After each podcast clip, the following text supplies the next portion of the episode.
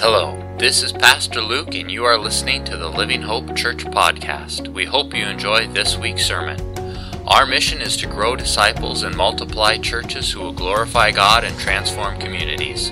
For more information about our church, please visit our website at livinghopehenderson.com.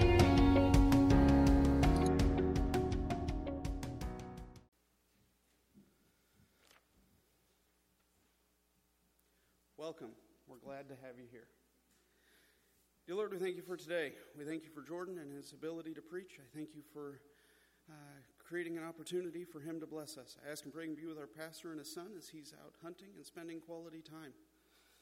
Give them a special connection through this time and give Jordan the words to speak and the wisdom to share and give us the ears to hear the thoughts that you wish for us to have. I ask, pray you can bless him through this and bless us through him. In Jesus' name we pray. Amen. Thanks. Good morning.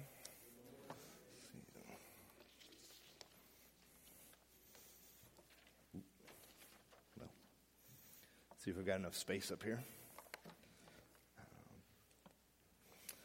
It's always fun to be back in Henderson.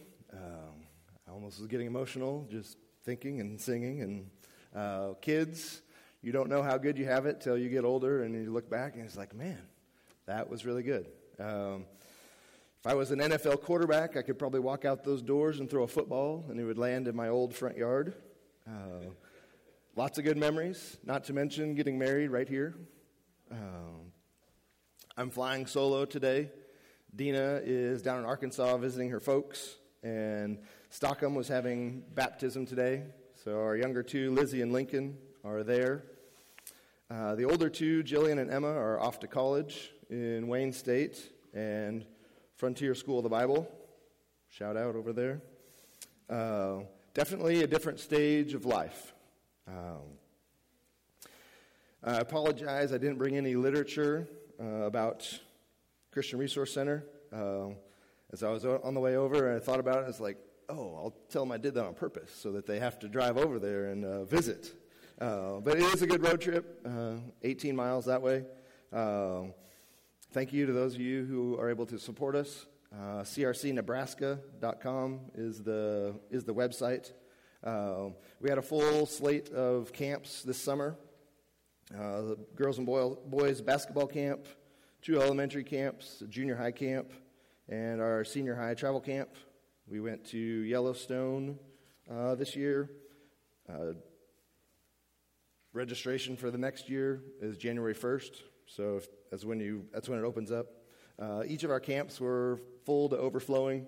Uh, we unfortunately had to turn some away from travel camp, uh, but it's always a good good problem to have. Um, during the school year, uh, I lead a couple different winter Bible studies. Uh, I help run the Giltner FCA. I coach some junior high football. I do general maintenance and planning, and I also help lead the Stockham Youth Group. CRC is a as a location. Uh, there's 40 acres out there. Uh, it has hiking trails, biking trails. Uh, if you need to burn off some kid energy or some of your own calories, uh, we'd love to have you out. Uh, fire pits, basketball court, any type of activity or group gathering that you want to have. Um, do it quick before all the leaves are gone. Uh, it's really pretty at the moment. For those of you who know Paul and Kathy Nauman, they have been there a long time. They are slowly slowing down, uh, emphasis on the slowly, which is to my benefit. Uh, they do a lot of the work of still helping uh, keep the grounds up, up and behind the scenes events, or beside, behind the scenes helping me with FCA events and the various camps. Uh, actually, this coming or a week from today, we're doing a, a celebration of ministry at Stockham uh, for them uh, to honor them, to celebrate them. It's 45 years that they've been at Stockham. So, uh, this at the end of the month, Paul will be turning 75, and this fall he turned over the preaching to Rick Bartek. Uh, he still does his Sunday school class. So. There is your update, insight into what's happening west and south. Well, you're in the know.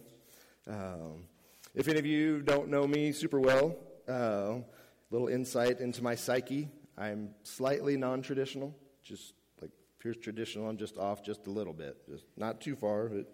So, that said, I need you to hop up and shake the hands of at least three people. Okay? Ready, to go.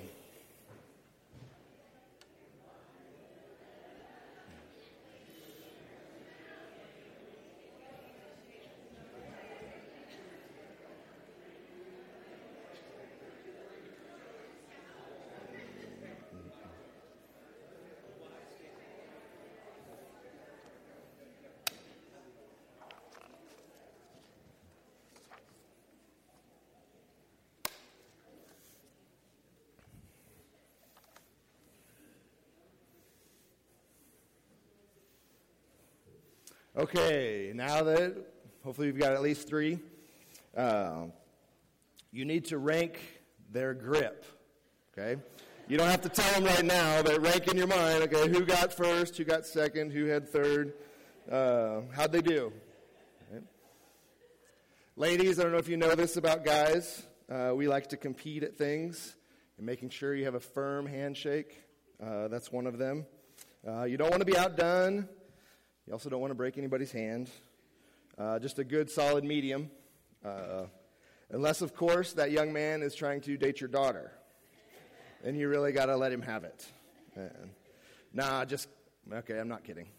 Uh, that's another one of those stage of life things. Uh, you can rat on me if you need to. I wasn't expecting you to be here. But uh, my daughter is, my one daughter is seriously dating somebody. And so there's potential. But anyway, the idea of a, of a handshake uh, gives, us a, gives us a word picture as we ask the question about ourselves what grips us? I think a person could answer this in a, in a lot of different ways, depending on the day, depending on the circumstances. But if you zoom out of your life a little bit, what are some of the overarching things that grip you?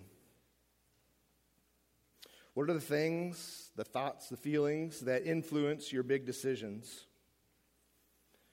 Who are the people that influence your decisions, deci- influence your actions? What about the little things, your moment by moment decisions? What influences those? Some pretty deep thoughts for this early in the morning, uh, but I think they're valuable for us to think about. Okay? I want to focus on a couple this morning uh, that can grip us. Some we want, some we don't. What are they?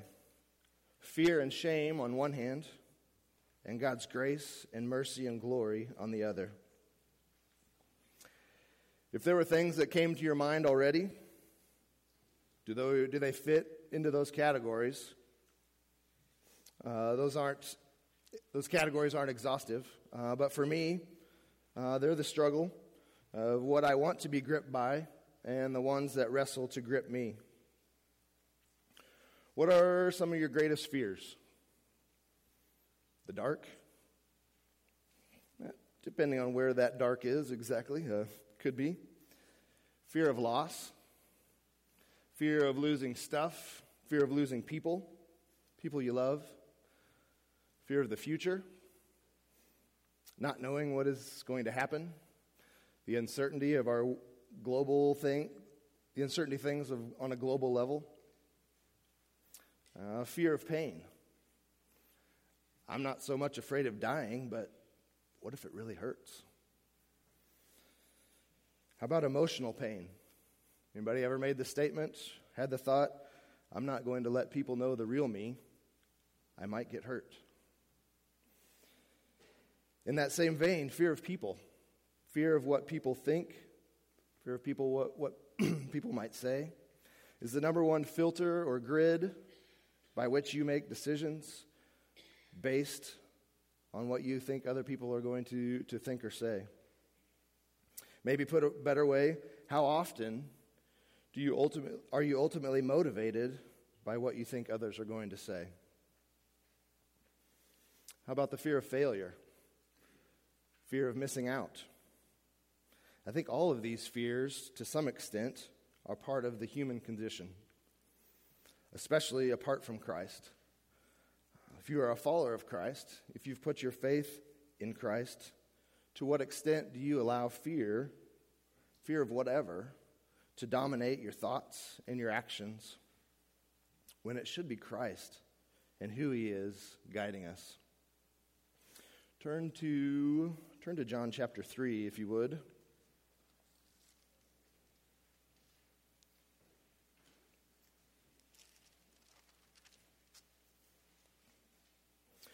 as you're going there john 3.16 is arguably one of the most famous verses from scripture but how often do we know or look at or think about the context as we quote it if you're there look at the beginning of the chapter beginning of chapter th- john chapter 3 now there was a man of the pharisees named nicodemus a member of the jewish ruling council he came to jesus at night okay?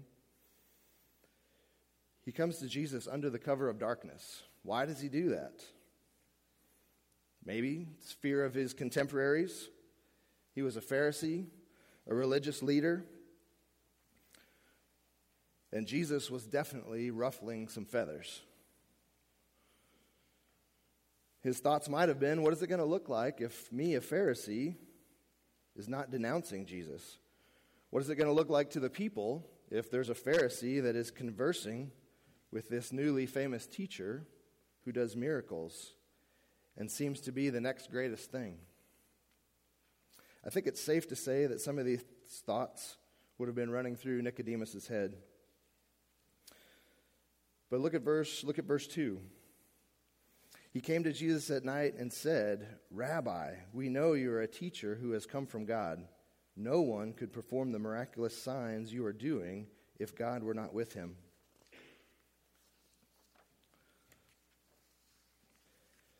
Nicodemus is trying to process what he is seeing and what he is hearing. Jesus doesn't waste a bunch of time, he gets to the heart of the matter.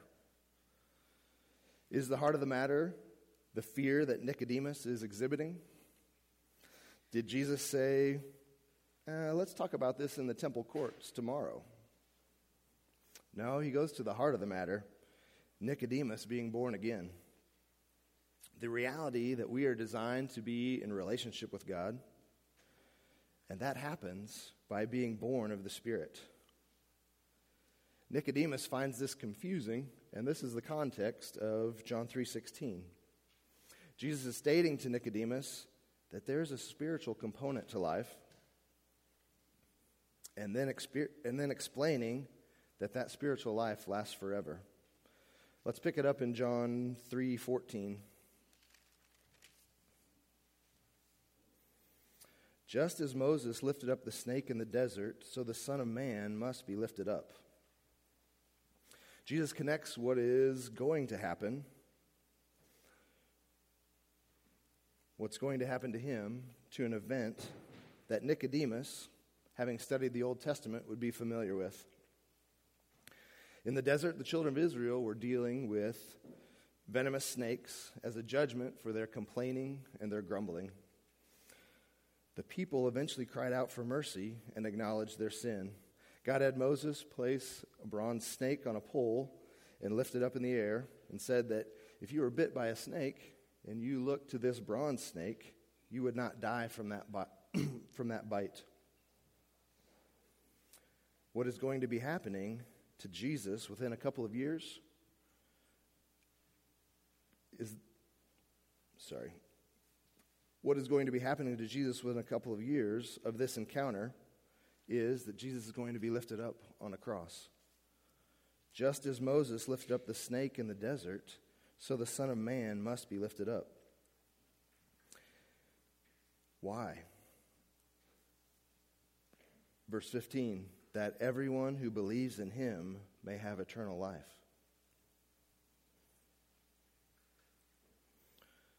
16 through 18. For God so loved the world that he gave his one and only Son, that whoever believes in him shall not perish, but have eternal life. For God did not send his Son into the world to condemn the world, but to save the world through him. Whoever believes in him is not condemned, But whoever does not believe stands condemned already, because he has not believed in the name of God's one and only Son. A very succinct presentation of the gospel gives us the reality of the human condition that apart from Christ, a person is condemned already. It states our need for him, and it states the reason why Christ came into the world. What again is the context for this conversation? Nicodemus comes to Jesus at night. Was it fear? Was it concern? Was it him wanting to keep his investigation on the down low? Uh, Jesus spoke to his actual need. Turn with me to Galatians chapter 2.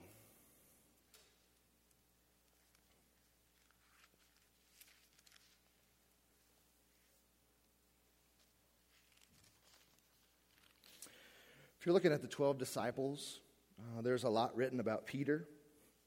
He's the guy who's not afraid to say the quiet parts out loud. He was not afraid to speak his mind, even when it might be wrong. He was not afraid to put his foot in his mouth, if you will. I can resonate with that. Who was it that denied Christ three times? Peter did. I can resonate with that. Why did Peter do that? fear fear of man, fear of physical pain, fear of the unknown. And as we look here in Galatians, we're going to see that, that this fear wasn't a one time thing. I can resonate with that. This is uh, Galatians 2.11. That's where we'll start. When Peter came to Antioch, this is Paul talking. When Peter came to Antioch, I opposed him to his face because he was clearly in the wrong. Before certain men came from James, he used to eat with the Gentiles. But when they arrived, he began to draw back and separate himself from the Gentiles because he was afraid of those who belonged to the circumcision group. The other Jews joined in, the other Jews joined him in his hypocrisy so that their, by their hypocrisy, even Barnabas was led astray. Why did Paul confront Peter? The short answer is because Peter knew better. Keep your finger here in Galatians 2 and turn back to Acts chapter 11.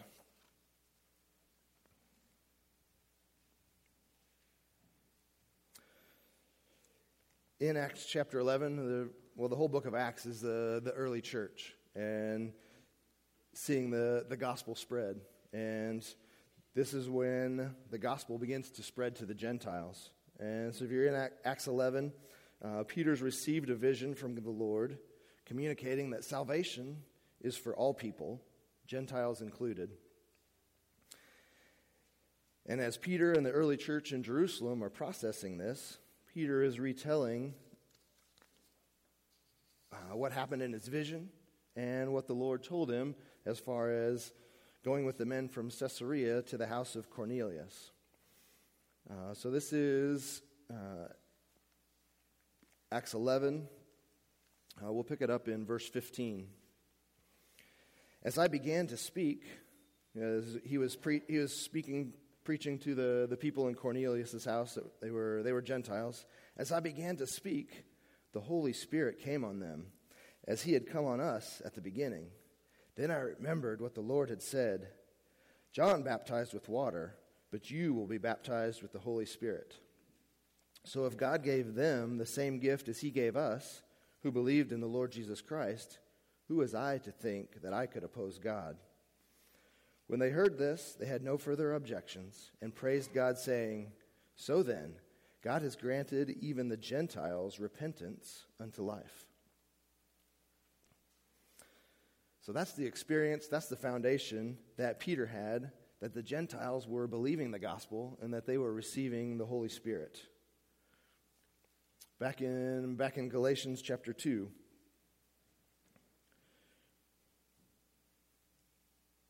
we read 11 through 13 where Paul pointed out that Peter, you're pulling back from the gent. You're thinking that associating with the Gentiles is, wrong because of who you're around, because of the fear that you have. Verse 14 When I saw that they were not acting in line with the truth of the gospel, I said to Peter in front of them all, You are a Jew, yet you live like a Gentile and not like a Jew. How is it then that you force the Gentiles to follow Jewish customs? Something very popular in our media media world uh, at the moment is the plus. Okay? You got Apple TV Plus, you've got Disney Plus, got Paramount Plus, Google Plus, Daily Wire Plus. It's very important for us to note salvation is not Jesus plus. It is not Jesus plus our performance. It's not Jesus plus our money. It's not Jesus plus our success. It's not Jesus plus other people's opinions. It's not Jesus plus you being a good person. It's not Jesus plus anything. This is the truth that Paul was communicating, was reminding Peter of. As Paul said no to the idea that a person had to become a Jew, i.e., not associating with the Gentiles, following the law, circumcision, that they didn't have to become a Jew before they could become a Christian. Peter would have agreed with that statement, but his actions were saying otherwise. Let's read on. Uh, we'll hit 15 and 16 and 20 and 21. We who are Jews by birth are not Gentile sinners. Know that a man is not justified by observing the law, but by faith in Jesus Christ. So we too have been have put our faith in Christ Jesus, that we may be justified by faith in Christ and not by observing the law, because by observing the law, no one will be justified. And 20, I have been crucified with Christ, and I no longer live, but Christ lives in me. The life I live in the body, I live by faith in the Son of God, who loved me and gave himself for me. I do not set aside the grace of God. For if righteousness could be gained through the law, Christ died for nothing. Theological question for us Do I believe salvation is by faith alone, grace alone, and in Christ alone? Then the probing question Does my life bear that out? Let's head back to John chapter 4.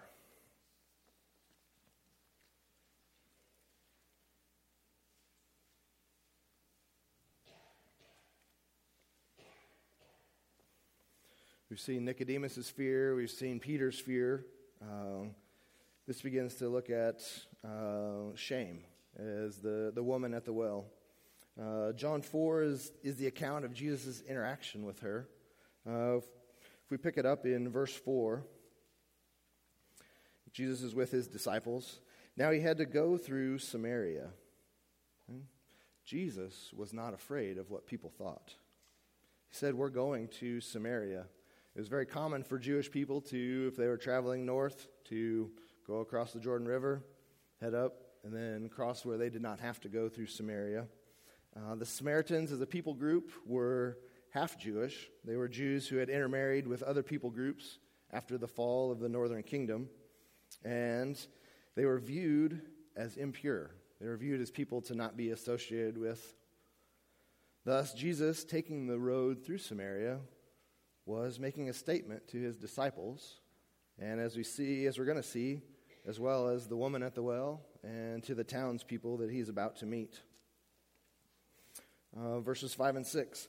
So he came to a town in Samaria called Sychar Near the plot of ground Jacob had given to his son Joseph, Jacob's well was there, and Jesus was tired from and Jesus, tired as he was from the journey, sat down by the well.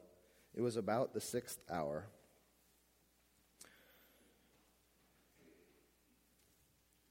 Just a side note Jesus being tired. I think that's so interesting. Uh, that's a completely different sermon topic. It has nothing to do with what we're going to hit on today, but uh, Jesus as a, as a man, God in the flesh as a God in the flesh. Um, Sixth hour, that was a way to describe noon. Uh, people, sun up was 6 o'clock. Uh, sixth hour was a way to say, say noon. Uh, not your, it was time to take a break, uh, but not your, not your typical time to, to draw water. Here's verses 7 and 8. When a Samaritan woman came to draw water, Jesus said to her, Will you give me a drink? His disciples had gone into town to buy food. Not a typical time, it was the, the heat of the day, yet here she was, and Jesus was talking to her. Uh, Jesus is a Jew, and this surprised her.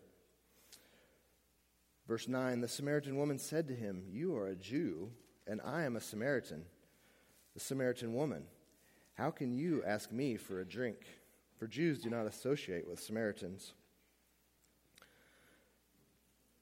And if we continue, Jesus answered, If you knew the gift God, gift of God, and who it is that asks you for a drink, you would have asked him, and he would have given you living water.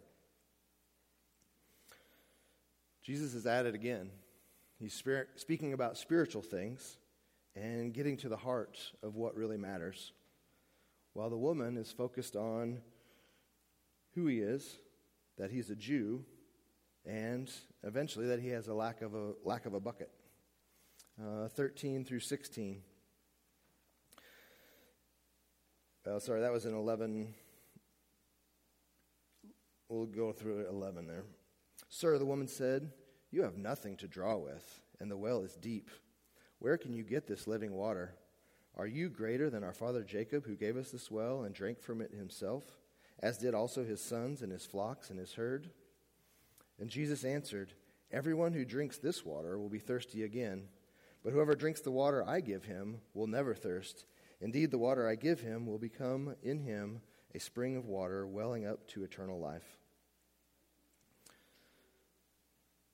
The woman said to him, Sir, give me this water so that I won't get thirsty and have to keep coming here to draw water. He told her, Go back, call your husband, and come back. The woman says, Sign me up. Do you know how much time and energy this is going to save me? I'm excited about this.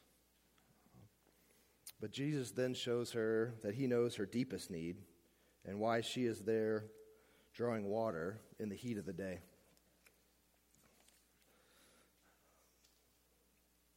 Verses 17 and 18 I have no husband, she replied. Jesus said to her, You are right when you say you have no husband.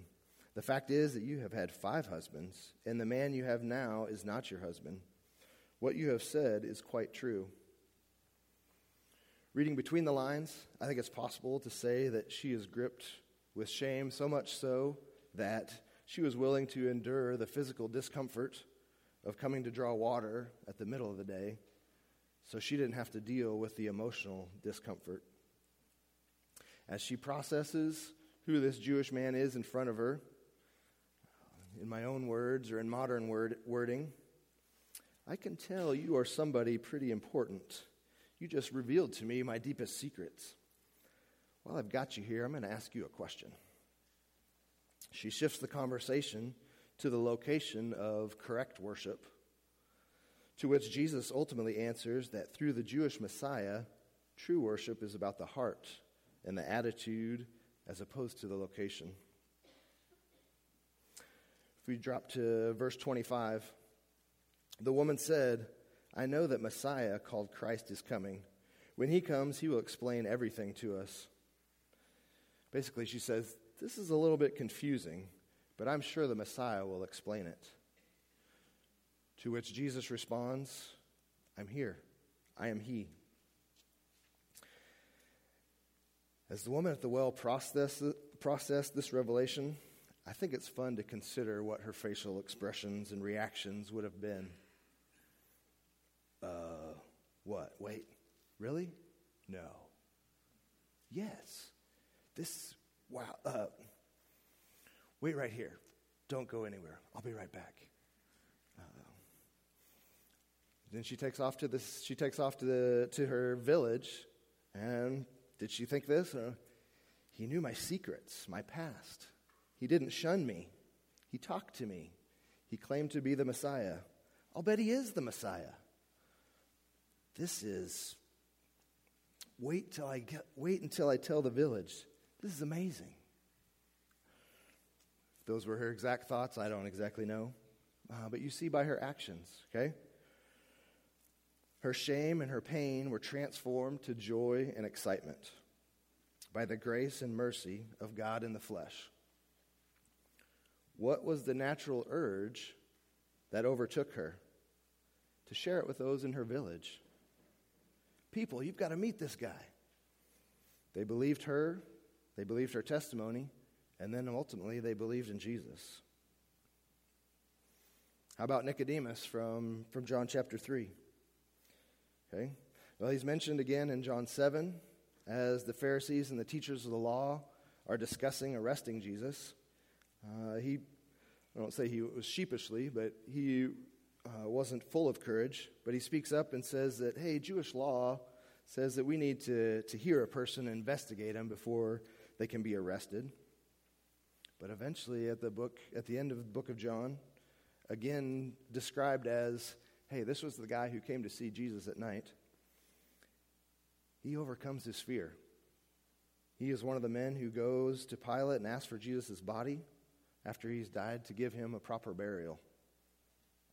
And what about Peter?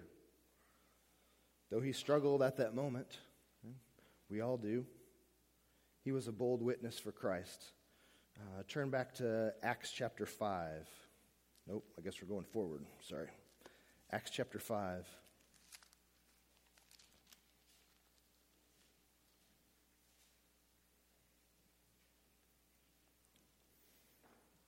Uh, this is when Peter and some of the other disciples were being questioned before the Sanhedrin.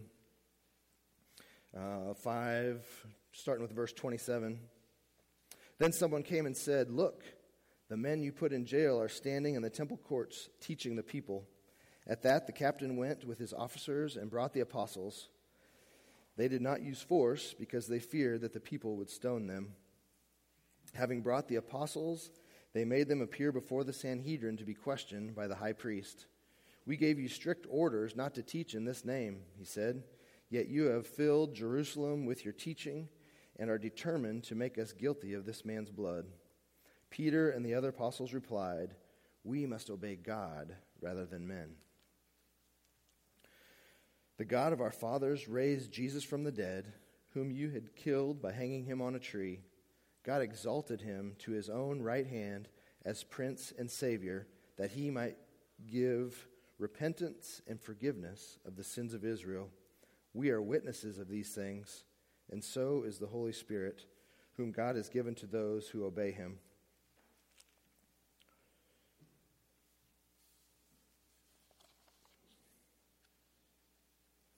Church tradition says that Peter was crucified upside down for spreading for his spreading of the gospel.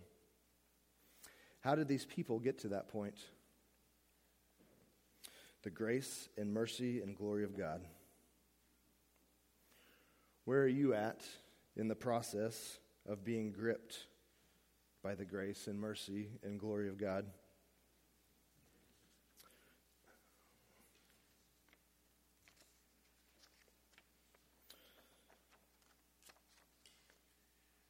I've put together a few, a few scriptures uh, just to read to you guys that uh, if you want to close your eyes, um, I think even if you fall asleep, what's better than to fall asleep to than the Word of God? Uh, but as you listen to these, uh, close your eyes. Allow God's Word to, to speak to you. The steadfast love of the Lord never ceases, His mercies never come to an end. They are new every morning. Great is your faithfulness. The Lord is compassionate and gracious, slow to anger, abounding in love. He will not always accuse, nor will he harbor his anger forever. He does not treat us as our sins deserve, or repay us according to our iniquities. For as high as the heavens are above the earth, so great is his love for those who fear him.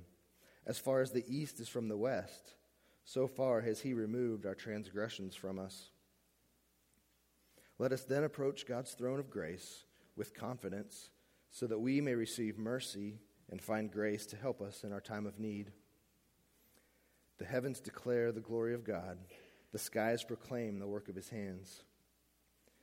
This is how God showed his love among us. He sent his one and only Son into the world that we might live through him. This is love, not that we love God, but that he loved us and sent his Son as an atoning sacrifice for our sins. In the year that King Uzziah died, I saw the Lord high and exalted, seated on a throne, and the train of his robe filled the temple. Above him were seraphim, each with six wings. With two wings they covered their faces, with two they covered their feet, and with two they were flying. And they were calling to one another, Holy, holy, holy is the Lord Almighty. The whole earth is full of his glory.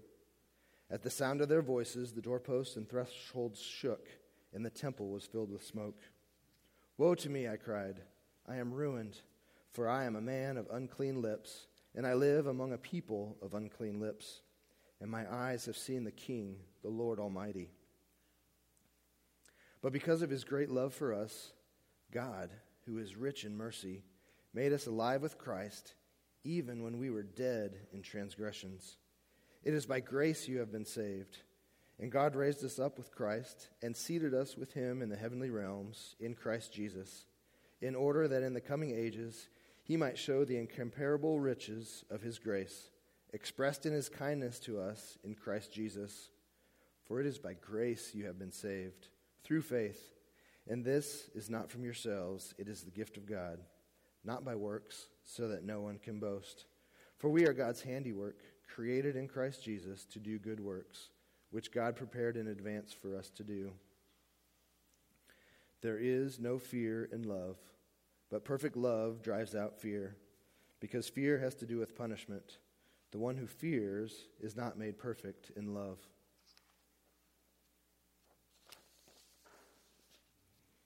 Nicodemus, Peter, the woman at the well. This is where we want to end up as we consider who God is to be in awe of his splendor, his majesty, his holiness, his love expressed toward us in Christ. Letting go of whatever fear or shame or whatever else might be gripping us, and allowing our minds, our bodies, our souls to be gripped by his grace and his mercy and his glory. How? reading and listening and studying God's Word, worshiping as an individual, declaring God's worth, worshiping as a corporate body, gathering to encourage one another, share what God has done, share what God is doing. It's almost like the, the excitement of the, of the woman at the well. If she actually said that, wait right here, I'll, I'll be right back of that type of accept, excitement, expectancy, dependency of you looking to the person next to you of we'll be back here next week. Let's share what God's going let's share what God's doing. Let's look for what he let's look for what he's doing. Let's let's meet back here and let's share with one another. Let's encourage one another. And the last thought, um, as I walked in this morning and I glanced around, I saw a few different small groups happening. Um, I think that's right where this is. Last thought what was Jesus good at? Getting conversations focused on what matters, on what the real issue is or what the real need is. How do we do at that? It's very, e- it's very easy to talk about the Huskers or the weather or the harvest. I'm very guilty of that. But in the grand scheme of things, there are things that are more important to get our conversations to. All for God's glory. Let's pray together. Father, uh, we praise you today for your majesty and for your glory. God, we acknowledge you as the Almighty. I thank you for your grace and your mercy shown us in Christ. May we be gripped by that, gripped by who you are. God, I ask that you would empower us by your Spirit to live lives that bring you glory, lives that boldly proclaim you as our number one. In Jesus' name, amen. Thanks so much for listening to this week's sermon. We hope you were enriched and encouraged. If you have any questions about Christ or church or would like more information, visit our website at livinghopehenderson.com or email me directly at luke at livinghopehenderson.com. We hope you have a fantastic week. Take care and God bless.